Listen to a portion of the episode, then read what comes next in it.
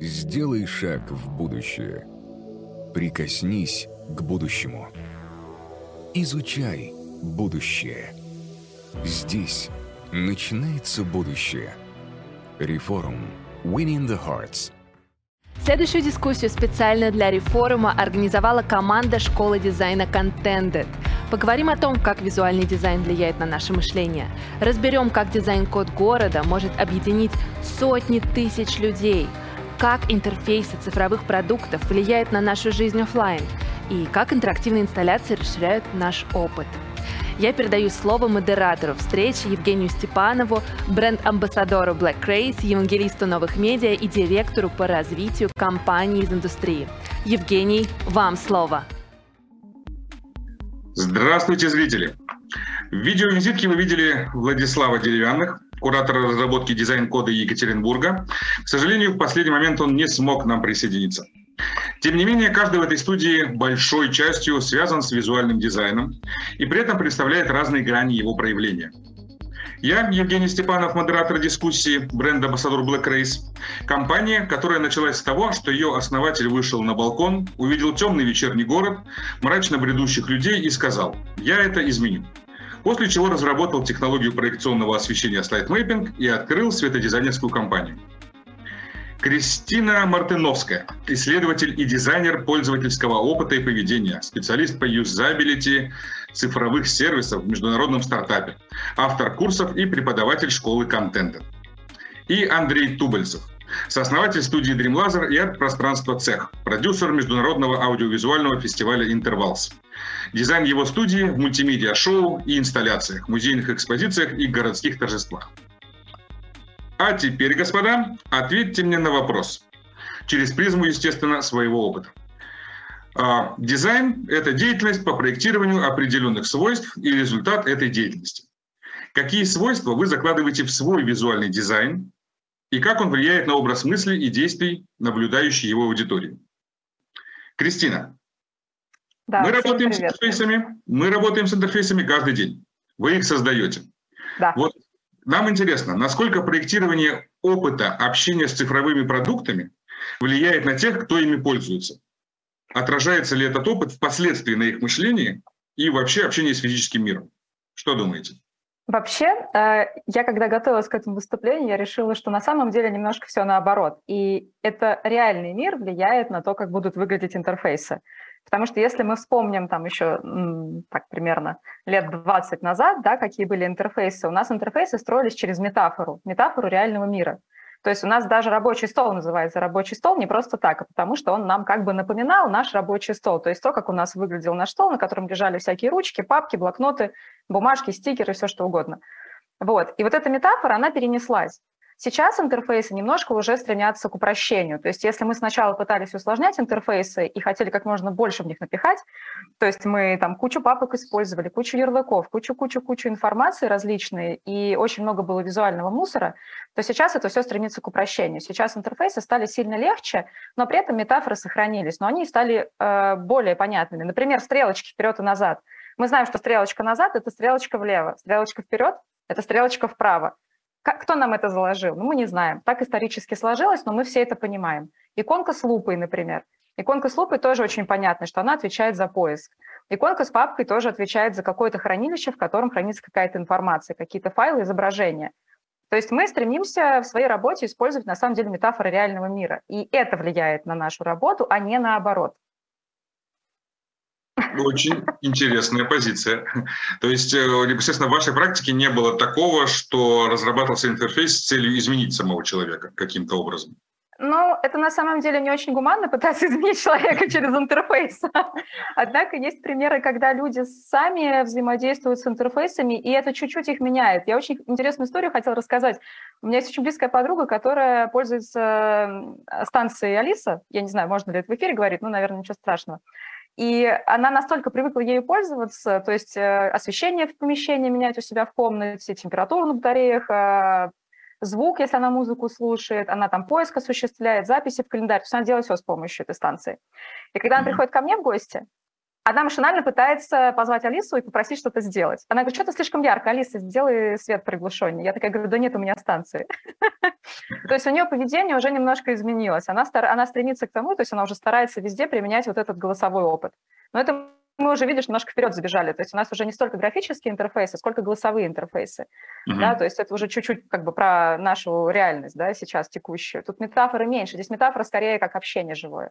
То есть это немножко помогает людям чувствовать себя не так одиноко, может быть, в том числе, да, если она там одна, например, живет, моя подруга, и вот она общается со своей станцией. Хотя ко мне она говорит, сделай приглушеннее свет. Я подхожу просто к выключателю, делаю его приглушеннее, как будто я это станция. Я на самом деле очень понимаю твою подругу, потому что сам уже в этой истории нахожусь практически полностью. И вообще не могу понять, как можно без голосового ассистента существовать. Ладно, посмотрим на Андрея. Андрей, у тебя выключен звук, надеюсь, он у тебя появится. Ты создаешь массовые интерактивные и световые инсталляции, и даже целый медиафестиваль. Каждая инсталляция должна вызывать у людей одну и ту же эмоцию и синхронизировать их в моменте или нет? И интересен процесс, как вы проектируете опыт зрителя. Это оставляет на них какой-то отпечаток, который меняет их жизнь? Ну, если говорить про инсталляции, как мы их проектируем, мы, конечно, можно э, предположить как, какой-то срез э, с этих инсталляций, но все-таки инсталляции, они э, и все э, работы аудиовизуальных художников, они, наверное, на три части разделены, как они создаются. Первое – это создается относительно пространства, где они происходят. Это может быть какое-то, не знаю, заброшенное здание, а, фасад какого-то, не знаю, фасад какого-то дома, либо, может быть, какое-то замкнутое пространство, и у тебя возникают ну, некие эмоции. Как это создавать? Это я говорю не про себя, не про нашу компанию, а вообще про формирование таких работ в целом. Либо ты можешь создавать м, вот эти аудиовизуальные работы или какие-то интерактивные инсталляции, исходя из какого-то своего опыта, исходя из того, что ты чувствуешь, например, там какие-то свои переживания, а, внешние моменты, не знаю, моменты формирования городской среды э, или каких-то других событий. Ну и третье – это, конечно, технологии. Технологии, наверное, это самое важное и такое понятное, что отражается на зрителе, это когда ты хочешь создать какую-то классную работу э, и соединяешь э, технологии, то есть это там, грубо говоря, инсталляция в, таким, в таком формате Art and Science, когда ты э, совмещаешь и свет, и какой-то видеоконтент на различных носителей, э, многоканальный звук, роботы, кинетику, что угодно, ну, то есть и ты хочешь просто создать что-то новое из уже существующих интересных вещей, либо создать некую такую работу из э, новинок, из новинок индустрии, в первую очередь технической. А, и все это, конечно, наслаивается, и получается достаточно классный контент, а, в первую очередь, который э, интересен зрителям, как контент для их э, соцсетей, для каких-то пабликов и прочее, прочее. Потому что важно отметить, что все, что мы делаем, а, все вот это digital art, а, в основном люди увидят, конечно, в интернете, на экранах своих телефонов, смартфонов, а, на различных каналах, соцсетях. Когда ты приходишь и воспринимаешь это вживую, это по-другому ощущается. То есть я сам лично, хоть видел огромное количество инсталляций, с удовольствием путешествую по всяким фестивалям, по российским, по зарубежным, а, езжу на различные выставки, в том числе не только выставки digital art а и какой-то мультимедиа, но и выставки современных художников, и возникает ну, некая такая потребность коллаборации. То есть у нас сейчас есть э, тоже такой инсайт. Мы делаем очень большую выставку с современными художниками, как раз, как я их называю, аналоговыми, которые создают такой классный, а, классные работы. А, это и стрит-арт, это и скульпторы, это какие-то перформеры. И вместе с ними мы сейчас думаем, как создать такую совместную выставку, наполнив ее мультимедией каким-то всякими техническими штуками, звуком и прочее, прочее. Ну и, конечно же, это на разную целевую аудиторию, на аудиторию, которая привыкла видеть все, что мы показываем, на аудиторию, которая привыкла а, покупать их работы коллекционеров, ну, наверное, а, будет носить какое-то такое новое, что ли, впечатление, и они увидят эти работы в другом совершенно цвете. Вот. Интересно. А скажи, все-таки когда вы создаете, ты рассказал путь создания, возможности коллабораций. Когда вы создаете, вы думаете, что ощутит зритель? Или вы просто хотите создать для него что-то новое, то, что он еще не ощущал? Жень, ну, если ты знаешь, у некоторых художников вообще нет никакого а, понимания, что они сделали. Они просто захотят сделать что-то крутое и зрелищное. У некоторых, конечно же, есть описание. Одна из последних выставок, которую мы привозили в цех, у них прям очень четкое описание выставки. То есть они сделали а, свою работу. Не было это наши друзья из Hello.io, которая была связана с космической тематикой. То есть ребята очень много изучали тематику космоса, тематику формирования а, различных вот э, а, спутников, э, которые спускаются с Земли земного неба, и на этом создали некую такую свою интерактивную инсталляцию. У них есть описание, а, вот, и это круто. У некоторых нет описания, но я думаю, даже если гости к нам приходят, они в любом случае получают то, что за чем пришли. Они получают эмоцию, они получают, еще раз, как я сказал, некий контент, потому что это, это тоже очень важно, потому что мы делаем в первую очередь визуальные э, решения, визуальные работы. Вот. И если даже они не поняли или поняли это по-другому, это круто потому что каждый человек должен быть мыслящий, каждый человек должен а, вдумчиво смотреть на все работы, на любое искусство и воспринимать его по-разному. Мы, например, заложили одну какую-то концепцию, люди видят в этом другую, и мы думаем, М, а может быть это даже бы и правильно, а, и это тоже хорошо. Звучит как то, что вы Ваша главная задача – пошевелить скрытое что-то в мозге, чтобы он просто начал шевелиться. А, наша задача в первую очередь это популяризация того, что мы делаем, а, потому что за последние несколько лет это, конечно, очень-очень выстрелило. За некое такое объединение комьюнити художников мультимедийных, это тоже очень круто, потому что все вдруг друг начали а, хорошо общаться, дружить, ездить друг к другу в гости, на фестивали, на какие-то выставки. Вот. Ну и, конечно же, формирование у, в первую очередь, у молодежи, потому что целевая аудитория у нас все-таки это как бы студенты, там, не знаю, там, до 35, может быть, лет, формирование у них какого-то внутреннего самосознания, а, чтобы они тоже а, выступили, как, знаете, как а, креативные единицы, и, может быть, из них кто-то будет тоже классным художником. Это очень важно для нас, чтобы это все развивалось, чтобы это масштабировалось, масштабировалось вообще по всему миру. И так или иначе, ниша Art, она заняла такую полноценную нишу в области современного искусства, в области искусства вообще. Ну, наверное, это вот самое главное наша цель. Спасибо, Андрей. Смотрите, следующий вопрос у меня был про тезис, который обозначает с тем, что вероятно, дизайн, как таковой в глобальном визуальном понимании дизайна, может являться макроинфлюенсером, как бы влиять на людей, так же, как инфлюенсеры в блогах, блогах и соцсетях, как Бузова, условно говоря, но глобально дизайн. Тех же территорий, например, из человека, который здесь отсутствует. А вы вообще как сами считаете вот по этому вопросу? Дизайн может быть инфлюенсером, если его использовать глобально, длительное время в одном направлении, векторе? Кристина? А, на самом деле, опять же, здесь синергия немножечко присутствует, потому что если мы будем говорить про дизайн, мы, скорее всего, будем говорить больше про, про дизайн именно интерфейсов. Мы будем, скорее всего, говорить про самые привычные нам вещи, то есть про смартфон. Потому что с момента, как смартфоны появились, они немножко перевернули уже сознание людей. Если раньше у нас были кнопочные телефоны, которыми мы пользовались только, чтобы позвонить или набрать смс все, в принципе, больше он там ни для чего не, как бы не способен был, да, а, то смартфон – это уже такой маленький компьютер в кармане. И смартфон – продолжение руки. И, по сути, ну, как бы мы не думаем, когда пользуемся смартфоном, о том, а какой там дизайн. Он скорее помогает нам решать задачи. И вот из последних хороших примеров это, конечно, микромобильность. То есть я говорю про самокаты, про аренду городских велосипедов. То есть мы для того, чтобы взять в аренду велосипед или самокат, мы делаем что? Мы заходим в приложение, сканируем QR-код, ну, то есть у нас как раз открывается там вот эта бронь, да, списываются денежки, мы видим какой, какой-то интерфейс, видим каких-то, возможно, маскотов, которые там нам помогают в этом. Вот, и все. То есть здесь нет прямого воздействия дизайна на человека, здесь скорее это все в совокупности просто работает. Вот, поэтому здесь инфлюенсером является, наверное, сам смартфон больше, просто сам по себе, как, как вещь, да, он влияет на человека. И как бы я однажды забыла смартфон в такси, ну, свой телефон, и я такая думаю, так, мне нужно позвонить таксисту, чтобы он вернулся и вернул мне его. И я думаю, а с чего я звонить-то буду? С, с какого устройства? Все, у меня его нет в руке.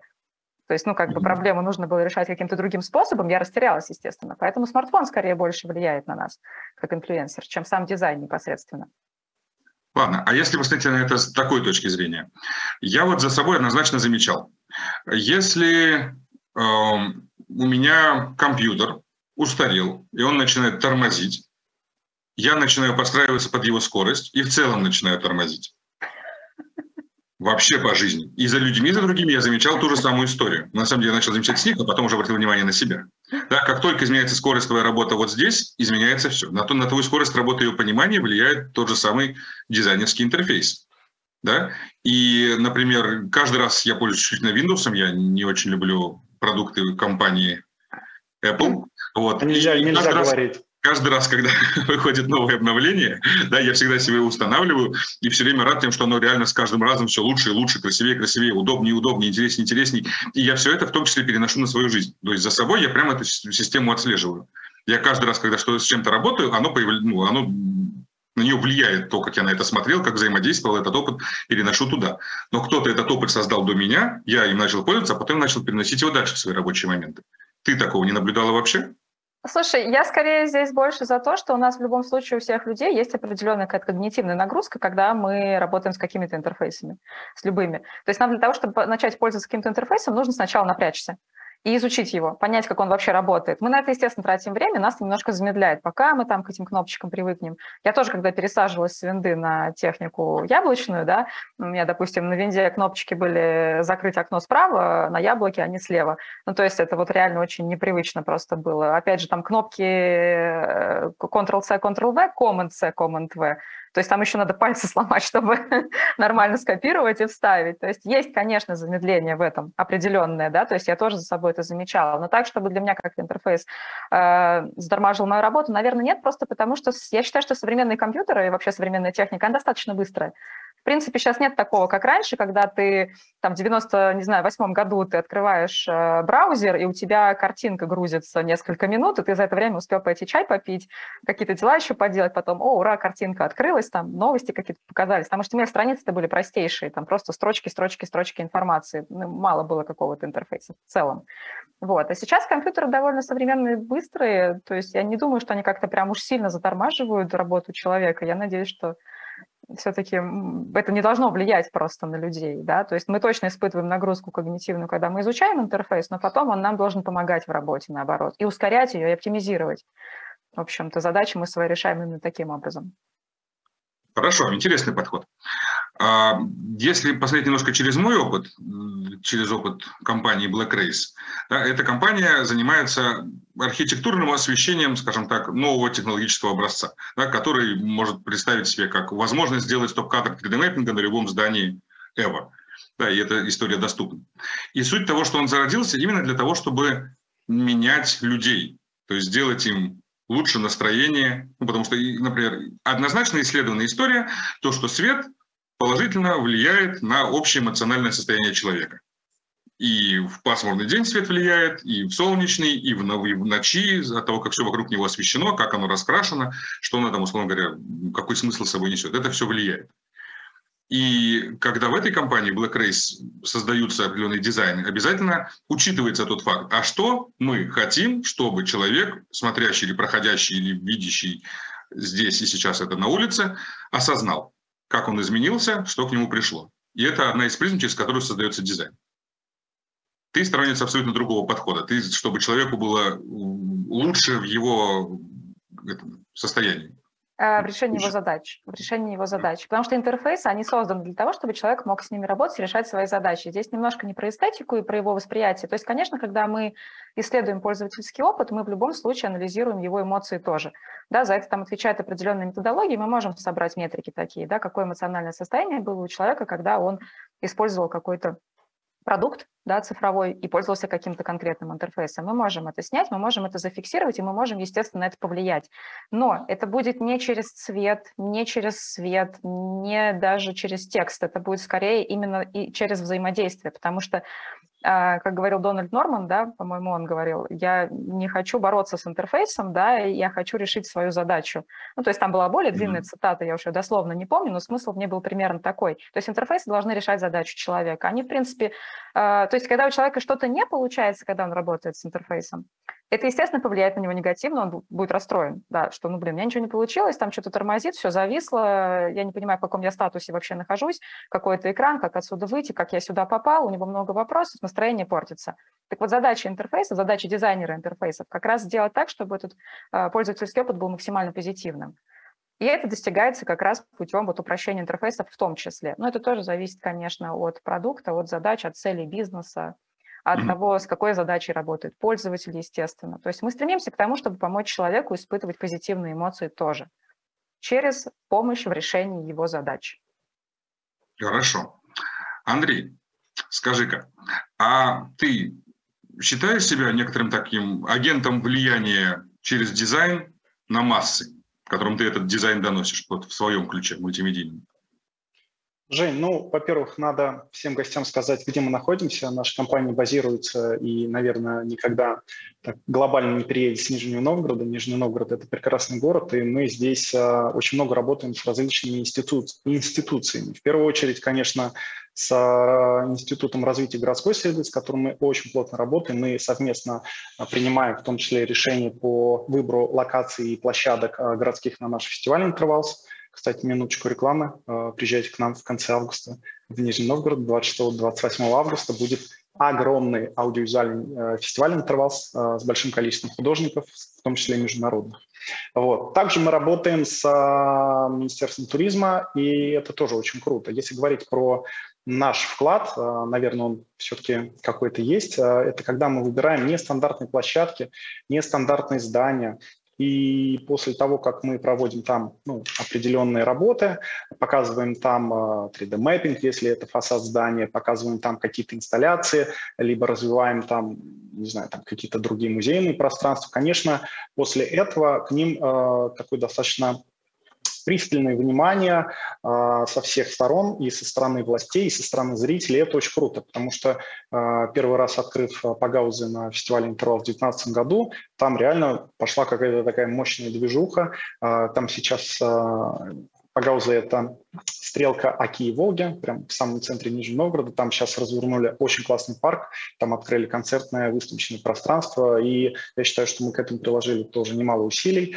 а, потому что тоже включаемся в том числе и в дизайн э, городской среды, а, и это тоже, ну, я считаю, важно. И много таких прецедентов именно по нашему городу, по Нижнему Новгороду, когда мы привлекаем внимание к какой-то локации, к какому-то пространству, либо какой-то там, не знаю, там небольшому а, помещению, и после этого оно как-то играет новой жизнью. Наверное, это может быть, э, нельзя сказать, что это инфлюенсер как а, само помещение или инфлюенсер – это то, что мы на нем показали. Наверное, а, такой вот общий фло, а, который создается вокруг такого культурно-массового показа достаточно интересных работ, но создает вот такой то достаточно позитивный, классный опыт в первую очередь у жителей города, а во вторую очередь у всех приезжих, потому что очень много туристов, которые приезжают к нам в город, они едут целенаправленно, например, в наше пространство цех.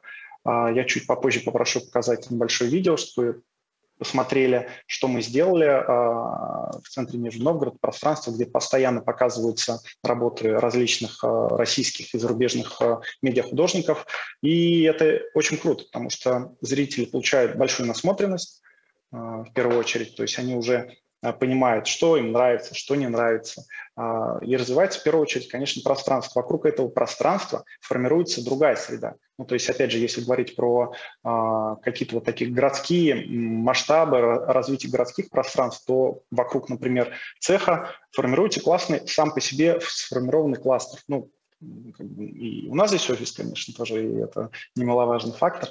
Вот. Но, тем не менее, это тоже важный момент. Я попрошу включить видео, чтобы просто все гости посмотрели так на минуточку, о чем я говорю. Может быть, не все понимают, а, что такое э, медиаискусство. Здесь, наверное, будет более-менее понятно. Да, давайте включим видео.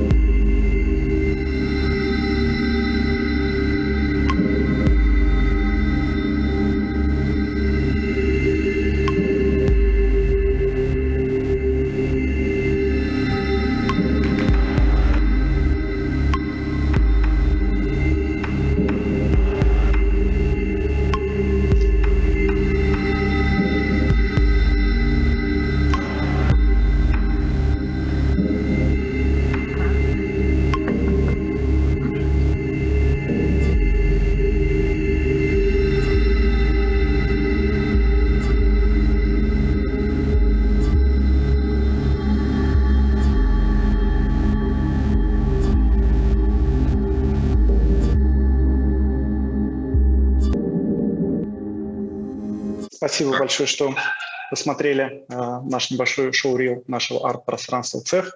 Ну и я думаю, да, что именно это пространство, оно является э, как таким небольшим инфлюенсером городским именно вот по медиаискусству. Хороший рассказ, рассказ, классный ролик и шикарное пространство. Был в нем не раз, еще и на этапе стройки. И еще приходи. Да, обязательно. А, вопрос у меня к тебе такого, точнее, сформулирую такой вывод. Получается, что тот мультимедийный дизайн, который делает твоя студия в совершенно разных направлениях, имея свою базу в цеху, назовем это так, он сам по себе настолько привлекателен, что поднимает инвестиционную привлекательность объектов, которые раньше были никому не интересны, с которыми вы поработали, да, изменил взгляд вообще людей, которые в той или иной сфере как бы его замечали, этот объект после вас, да, и этот объект потом обретает вторую жизнь. Именно так. И это а, как раз на достаточно высоком уровне правительственном обсуждается. Это очень круто. Именно инвестиции, именно развитие а, конкретного пространства и определенной территории вокруг него. Все для этого и делается на самом деле. А, большое количество московских, питерских классных пространств, оно в первую очередь формируется для того, чтобы создать такое огромное, огромный кластер, что ли, а, и не только связанный с а, развлекательной деятельностью, но в то же время и с офисным пространством, формирование каких-то, может быть, жилищных комплексов вокруг него. Но да, потому что а, всем нужно хлеб и зрелище, и мы как раз даем, наверное, зрелище, и оно очень наглядное, ну, наверное, всем это и привлекает, и все хотят быть поближе к искусству, жить в нем, работать рядом с ним, постоянно там отдыхать. Ну и да, наверное, это то, что ты спросил, ответ положительный. А вы к этому и шли или это побочный эффект? Да, конечно, побочный эффект. Все, что мы делаем, все, что у нас связано с искусством, это побочный эффект нашей коммерческой деятельности. А, мы просто делаем а, очень много коммерческих, городских проектов, зарабатываем деньги, а здесь мы их красиво тратим. Вот. И все это побочка, э, которая переходит в такое классное мультимедийное искусство. Отлично. Давайте я тогда задам вам сейчас последний вопрос, и дальше перейдем к вопросам зрителей. Сами люди, как по-вашему, они осознают то, что дизайн влияет на них, создаваемый, или абсолютно нет? Может ли дизайн на самом деле изменить их паттерн или вкусы? Какие, создать им, как-то повлиять, создать у них новое представление – а история это вообще кем-либо отслеживается? Может, вы наблюдали, что кто-то в таком ключе работает с дизайном в любой сфере? Или вообще, на самом деле, вот весь визуальный дизайн или все, что сейчас происходит, это на самом деле часть живого культурного кода. То есть все развивается само по себе, мы это не контролируем, мы этим не управляем, и пока задумываться над его тлетворным влиянием не стоит. Кристина, что ты скажешь по этому поводу? Хороший вопрос на самом деле, потому что, опять же, с точки зрения интерфейсов, я не уверена в том, что люди прям действительно замечают. Ну, то есть понятно, что профессионал заметит э, как бы работу приложений, и те люди, которые занимаются а, которые работают в IT, которые занимаются дизайном или программированием там, или тестированием, они, естественно, видят такие вещи, потому что они напрямую с ними связаны, потому что это либо стартапы, либо компании, и люди, которые там работают, они это все видят. Они видят эти изменения, они видят эти улучшения или ухудшения иногда, если что-то не так пошло, как в ситуации давным-давно с кинопоиском, например. Вот. Но в целом обычный человек, который никак не связан с IT, скорее всего, в интерфейсе никаких как бы для себя новых паттернов не увидит, он просто не обратит на это внимание. Но при этом мы, как исследователи, как дизайнеры, мы знаем, как мы можем повлиять. И тут, кстати, хороший пример, я хотела тоже вот у Андрея потом спросить насчет QR-кодов, потому что QR-коды очень часто как раз используются на выставках, и я помню, сталкивалась как раз с такой историей, выставка современного искусства. А, были в Рарте у нас в Питере была эта выставка, и там висели картины художников а, современных, и был QR-код, и если а, считать э, с QR-кода информацию, то появлялась дополненная реальность уже на смартфоне. И это было очень круто, потому что ты через камеру своего смартфона смотришь еще раз на эту картину, ты вживую видишь одно изображение, а на своем смартфоне оно, оно оживает оно становится более живым, и этот воздушный шар уже полетел, эти люди уже пошли, и, и, и все немножко, все немножко по-другому.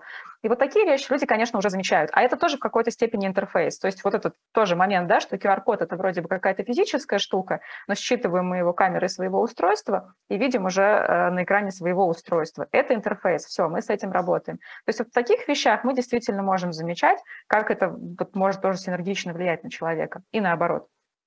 А в целом просто кнопки, ну, кнопки и кнопки.